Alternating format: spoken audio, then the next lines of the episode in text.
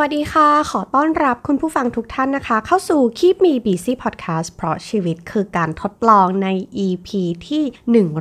131 นะคะ ใน EP นี้ต้องบอกว่าได้รับแรงบันดาลใจมาจากหนังสือ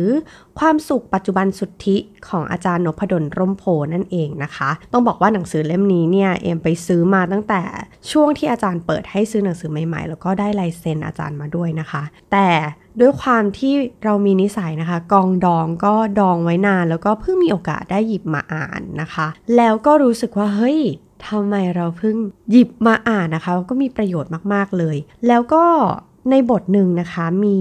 คำถามที่น่าสนใจมาก ๆ อยู่หนึ่งคำถาม เราก็เลยจะหยิบยกมาคุยกันถึงคำถามคำถามนั้นกันนะคะ ซึ่งคำถามที่เอบอกว่าเฮ้ยน่าสนใจมาก ๆ เนี่ย คือคำถามนี้ค่ะ ถ้าตัวเราในอีก 5 ปีข้างหน้า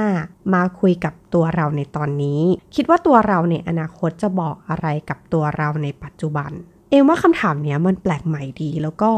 ตัวเราก็ไม่คิดว่าจะมีเวลามานั่งถามคำถามอะไรกับตัวเองแบบนี้นะคะ แต่ก็อยากให้คุณผู้ฟังได้ลองใช้เวลา คุยกับตัวเองดูนะคะ คุยกับตัวเองแล้วก็ถามตัวเองด้วยคำถามนี้ว่า คิดว่าตัวเราในอนาคตจะบอกอะไรกับตัวเราในปัจจุบัน ตอนนี้เนี่ยก็คุณผู้ฟังอาจจะลองพอสนะคะพอดแคสต์ดูแล้วก็ลองคิดเร็วๆ สัก 1-2 นาทีนะคะ ให้ได้คุยกับตัวเองกันนะคะ เอ็มเชื่อว่าคำตอบของคุณผู้ฟังน่าจะหลากหลายแหละ แล้วก็อยากจะให้ได้ลอง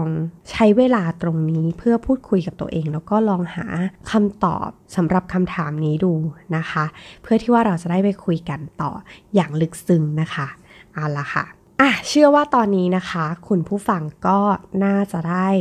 คำตอบในใจของคุณผู้ฟังเรียบร้อยแล้วนะคะ เอ็มเชื่อว่าคำตอบเนี่ยก็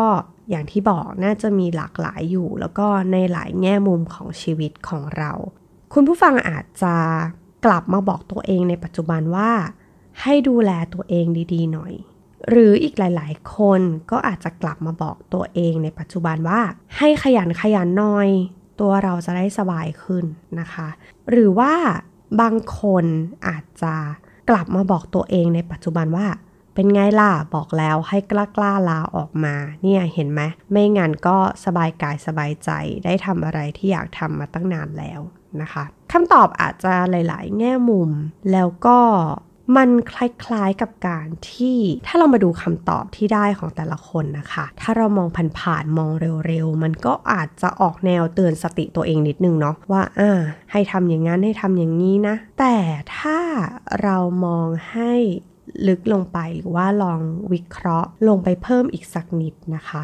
คำตอบของเราในแต่ละอันนั้นเนี่ยกำลังสื่อถึงสิ่งที่เรากำลังมองตัวเองในอนาคตนั่นเองค่ะ เช่นการที่เรากลับมาบอกตัวเองว่า ให้ดูแลตัวเองดีๆ นั่นแปลว่าตัวเราในตอนนี้เนี่ยออกจะละเลยการดูแลตัวเองไปซะหน่อยนะคะ อาจจะเป็นในเรื่องของการกิน การนอน การพักผ่อน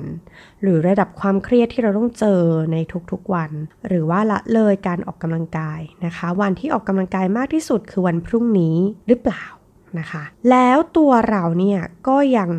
ทำสิ่งเหล่านี้ก็คือละเลยการดูแลตัวเอง แล้วก็ยังคงทำไปเรื่อยๆ จนถึงในอนาคต ก็คือไม่ดูแลตัวเองนั่นเองนะคะ จนอาจจะถึงจุดที่ทำให้เราต้องเจ็บป่วย หรือว่ามีความผิดปกติทางร่างกายหรือจิตใจหรือเปล่านะคะ อันนี้ก็คือการวิเคราะห์คำตอบของตัวเองใน step หนึ่งเนาะ อย่างตัวอย่างในหนังสือนะคะ อาจารย์ก็เขียนว่าการที่เรากลับมาบอกตัวเองว่าให้ขยันกว่านี้นะ จะได้สบาย มองเผินๆก็คือเรามาเตือนตัวเองแหละว่า เฮ้ย ให้ตั้งใจทำงาน ให้ขยันทำงานนะ แต่ถ้าเรามองให้ลึกลงไปวิเคราะห์ลงไปอีกเนี่ยก็คือว่าตอนนี้เราก็ยังเชื่อว่าในอีก 5 ปีข้างหน้า เราก็ยังคงจะทำตัวขี้เกียจเหมือนเดิม อาจจะ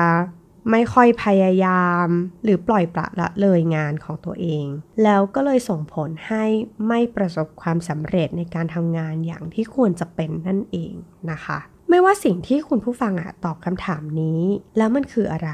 นะคะ สิ่งที่เราสามารถทำต่อได้เลยจากคำถามคำถามนี้ที่เรากำลังคุยกันอยู่นะคะ ก็คือว่าจริงๆ แล้วตัวเราเนี่ยไม่ต้องรอถึง 5 ปีหรอก เพื่อจะเตือนสติตัวเอง เราสามารถที่จะเตือนสติตัวเองได้ตอนนี้เลยดีกว่า ไม่ต้องรอ แล้วก็ปรับปรุงตัวเอง แก้ไขตัวเองซะตอนนี้ก่อนที่มันจะสายเกินไป นะคะ อันนี้คือมุมหนึ่งคือมุมที่เราอาจจะต้องแก้ไขปรับปรุงตัวเองเนาะ แต่ว่าคำถามของคุณผู้ฟังอีกหลาย ๆ คนอาจจะเป็นอีกมุมนี้ก็ได้นะคะ จากคำถามคำถามเดียวกัน เราอาจจะมองเห็นสิ่งที่เราทำได้ดีแล้ว แล้วก็ส่งผลในทางบวก หรือว่าในทางที่ดีกับตัวเราเองในอนาคตก็ได้เช่นเดียวกันนะคะ เช่น คุณผู้ฟังอาจจะรู้สึกขอบคุณตัวเองที่ประหยัดอดออมและ เริ่มรู้จักการลงทุนทำให้ตัวเองในอีก 5 ปีข้างหน้านั้นมีเงินพอกินพอใช้ และสามารถที่จะทำตามความฝันของตัวเองได้คุณผู้ฟังมีคำตอบแบบนี้นะคะ ตอนที่ถามคำถามนี้กับตัวเองในตอนแรกหรือเปล่า หรือว่าอย่างตัวอย่างของตัวเอมเองนะคะ เอมตอบคำถามตัวเองอย่างนี้ค่ะว่า ขอบคุณนะที่ดูแลตัวเองที่ยังคงออกกำลังกายอย่างต่อเนื่องแล้วก็ พยายามกินอาหารที่มีประโยชน์มากขึ้นทำให้อายุ 40 ของเรามันยังโอเคอยู่ แล้วก็ยังเป็นอายุ 40 ที่แข็งแรงอยู่นะ หรือว่าคุณผู้ฟังอาจจะมีคำตอบแนวๆที่ว่า เฮ้ยขอบคุณนะที่หาความสุขที่แท้จริงในชีวิตเจอทำให้ชีวิตตอนนี้มันมีความสุขมากพอแล้วจริง ๆ สิ่งนี้ค่ะ ก็เหมือนสะท้อนตัวเองแล้วก็ย้ำเตือนตัวเองว่า เฮ้ย ตัวเราอะมาถูกทางแล้วนะทำต่อไป มันเป็นสิ่งที่ดี มันเป็นสิ่งที่ควรค่าแก่การที่เราจะพยายามทำมันต่อไป อันนี้ค่ะมันก็มองได้สองมุม เองว่ามันคือการรีเฟล็กตัวเอง ในมุมทางที่เป็นมุมที่เราต้องพัฒนาตัวเองต่อ ยังมีมุมที่เราต้องปรับปรุงตัวเอง เพื่อให้เป็นคนที่ดีขึ้น กับอีกมุมหนึ่งคือ เฮ้ย เราโอเคละ เรามาถูกทางละ มันทำให้ เราในอนาคตกลับมาชื่นชมกับเราในปัจจุบันได้ แสดงว่า เออ มันให้ผลในระยะยาวจริง ๆ เรายังเชื่อว่าสิ่งที่เราทำอะเป็นสิ่งที่มีประโยชน์จริง ๆ มันดีกับชีวิตของเราจริง ๆ ไม่ว่าจะเป็นแง่มุมไหนทั้งในเรื่องของการเงิน สุขภาพ หรือการตามหาตัวเองให้เจอนะคะ ในอนาคตอะเอ็มเชื่อว่าเราทุกคนอะไม่รู้หรอกว่า จะมีอะไรเกิดขึ้นบ้าง แต่ว่าสิ่งที่เราทำได้ ควบคุมได้ก็คือตัวเราในตอนนี้ ตัวเราในปัจจุบันนี้ เพราะฉะนั้นสิ่งที่เราทำได้ดีที่สุดก็คือในตอนนี้ ในปัจจุบันนี้นั่นเองนะคะ ถ้าเราอยากทำอะไรให้รีบทำเลยตอนนี้ เพื่อที่ว่าเราจะได้ไม่มาเสียใจจากการที่ รู้อะไรไม่เท่ารู้งี้เนาะเราอาจจะเริ่มจากเรื่องเล็กๆนะคะ จากคำถามนี้แหละที่เราตั้งคำถามกัน แล้วก็ลองตอบคำถามตัวเองแบบเร็วๆกันนะคะ เริ่มจากเรื่องนี้แหละ มันอาจจะเป็นเรื่องที่เราจะต้องปรับปรุงแก้ไข ถ้าเราคิดว่าโหยมันต้องยิ่งใหญ่มันโหเราต้องทำมันเยอะแยะไปหมด เราอาจจะท้อแท้ระหว่างทางนะคะ วิธีการเริ่มก็คือเราอาจจะเริ่มจากเรื่องเล็กๆ ที่ทำไปได้เรื่อยๆ เราจะเก่งขึ้นทุกๆ ครั้งที่เราทำอะไรบางอย่าง ที่เราคิดว่ามันสำคัญแล้วมันจำเป็น แล้วก็พอเราเก่งขึ้นจากการทำในทุกๆวันที่เราเริ่มลงมือทำมันก็จะมีเกิดแรงใจที่แบบ เอ้ย มันอาจจะไม่ได้เห็นผลในวันสองวันนี้ แต่ว่าในระยะยาวในอนาคตเรามองตัวเองว่าเราจะเป็นอย่างนั้นในอนาคตในอีก 5 ปีข้างหน้านั่นแหละ หรือว่ามันอาจจะถึงเวลาแล้วที่คุณผู้ฟังอาจจะต้องเริ่มค้นหาตัวเองให้เจอ ว่าจริงๆ แล้วเราอยากจะทำอะไร ไม่ใช่แค่คิดแต่เริ่มลงมือทำเริ่มตามหามันจริง ๆ เราอาจจะค้นหาตัวเองเจอทีละนิด แล้วก็รีเฟล็กตัวเองไปเรื่อย นะคะในว่าจริงๆ แล้วสิ่งที่เราทำได้ดีมันคืออะไร สิ่งที่แบบดีที่สุดที่เราจะสามารถทำให้ตัวเองได้นั่นก็คือการค้นหาตัวเองว่าตัวเองรักตัวเองชอบอะไร แล้วถ้ามันจะดีกว่ามากๆเลย คือเราสามารถที่จะทำเงินเลี้ยงชีพได้จากสิ่งที่เรารัก สิ่งที่เราชอบ สิ่งที่เราถนัด แล้วก็เราก็จะเริ่มเรียนรู้ทีละนิดที่จะก้าวสู่ความฝันของตัวเอง ให้มัน ใกล้ขึ้นเรื่อยๆนะคะ โดยไม่ปล่อยผ่านเวลาไป จนตัวเองในอนาคตต้องถึงขั้นต้องมาเตือนสติกับตัวเองในปัจจุบันว่าทำไมไม่ทำอย่างนั้นทำไมไม่ทำอย่างนี้นะคะ ถ้าเราไม่เริ่มตอนนี้เนี่ยเราอาจจะโดนคนในอนาคตนะคะ มา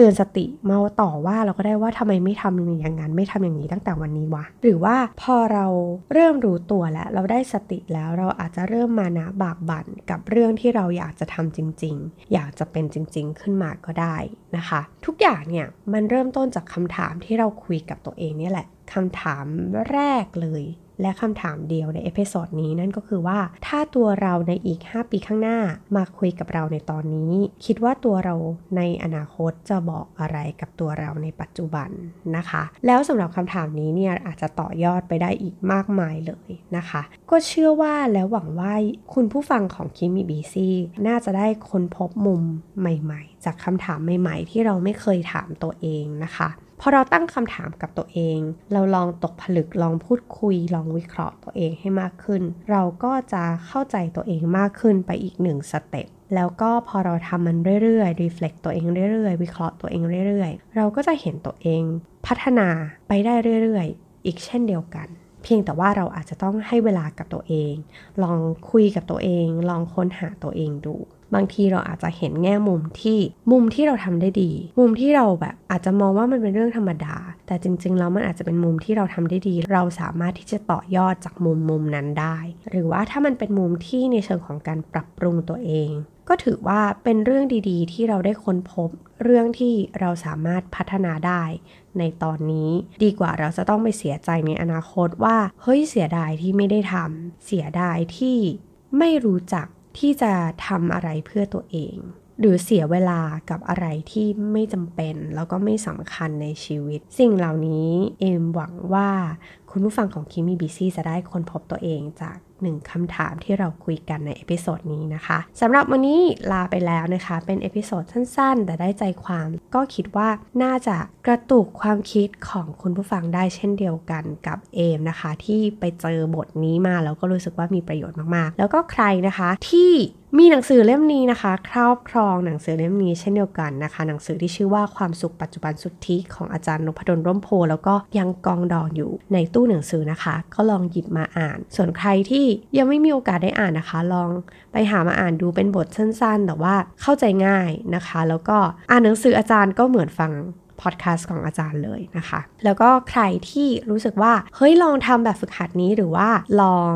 ตอบคำถาม ที่เราคุยกันแล้วนะคะ แล้วก็ตอบแล้วเป็นยังไงบ้าง ก็สามารถมาแบ่งปันพูดคุยกันได้นะคะ ในทุกช่องทางของ The Infinity ไม่ว่าจะเป็น Facebook Page นะคะ b l o g d i t YouTube หรือว่าจะมาคุยกับเอมนะคะ ใน direct message ของ Kimi Busy Fan Page นะคะ หรือว่าไปติดตาม Instagram ของเอมก็ได้นะคะ a m k i m i b c ได้เช่นเดียวกันนะคะ หวังว่านะคะคำถามนี้จะเป็นประโยชน์กับคุณผู้ฟัง แล้วก็พบกันใหม่ EP หน้า EP นี้ลาไปไปแล้ว สวัสดีค่ะ